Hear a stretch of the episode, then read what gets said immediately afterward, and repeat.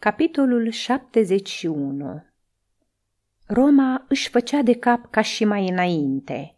Părea că orașul acesta, care cucerise lumea, începe din cauza lipsei de conducători să se nimicească singur.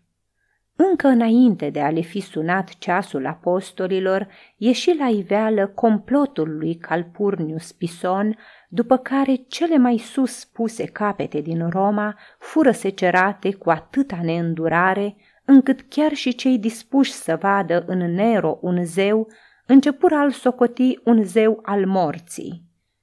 Doliul învălui orașul, spaima se cuibări în case și în inimi, însă porticurile continuau să fie împodobite cu iederă și flori, căci nu era voie să manifesti durere după cei morți. Oamenii, când se trezeau dimineața, își puneau întrebarea: cui vine rândul astăzi? Cortegiul de stafii care îl urmau pe Cezar sporea cu fiecare zi. Pison plăti cu capul complotul, iar după el Seneca și Lucan, Fenius, Rufus și Plautius Lateranus și Flavius Cevinus și Afronius Quintianus și desfrânatul tovarăș de nebunie al împăratului Tullius Senecion și Proculus și Araricus și Tugurmus și Cratus și Silanus și Proximus și Subrius Flavius, cândva devotat din tot sufletul lui Nero, și Sulpicius Aper. Pe unii îi pierduse propriale nimicnicie, pe alții teama, pe alții bogăția, pe alții părbăția. Împăratul, speriat de numărul complotiștilor, își tixise palatul cu ostași și ținea orașul în stare de asediu, trimițând zilnic centurionii cu condamnări la moarte la casele bănuite.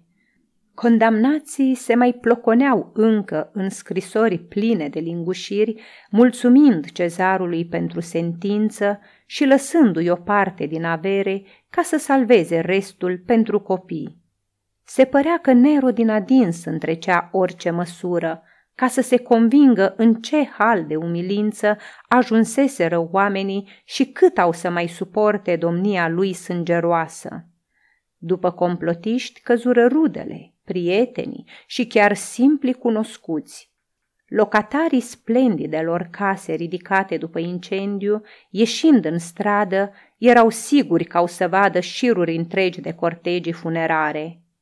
Pompeius, Cornelius Martialias, Flavius Nepos și Statius Domitius au pierit acuzați de lipsă de dragoste față de împărat. Novius Priscus, pentru că era prieten cu Seneca. Rufius Crispinus a fost privat de dreptul la foc și apă, pentru că fusese cândva soțul Popeii. Pe marele Traseas l-a dus la pieire virtutea. Mulți au plătit cu viața originea lor nobilă. Chiar și Popeia a fost victima unei furii de moment a împăratului. Senatul se ploconea în fața acestui imperator înfiorător, ridica temple în cinstea lui, făcea rugăciuni pentru vocea lui, încununa statuile lui și îi acorda preoți ca unui zeu. Senatorii se duceau la Palatin, tremurând de frică, ca să admire cântecul lui Periodorices și să-și facă de cap împreună cu el la orgii. Între timp, de jos, din pământul îmbibat cu sânge și lacrimi, dă rod în tăcere, dar tot mai puternică, sămânța semănată de Petru.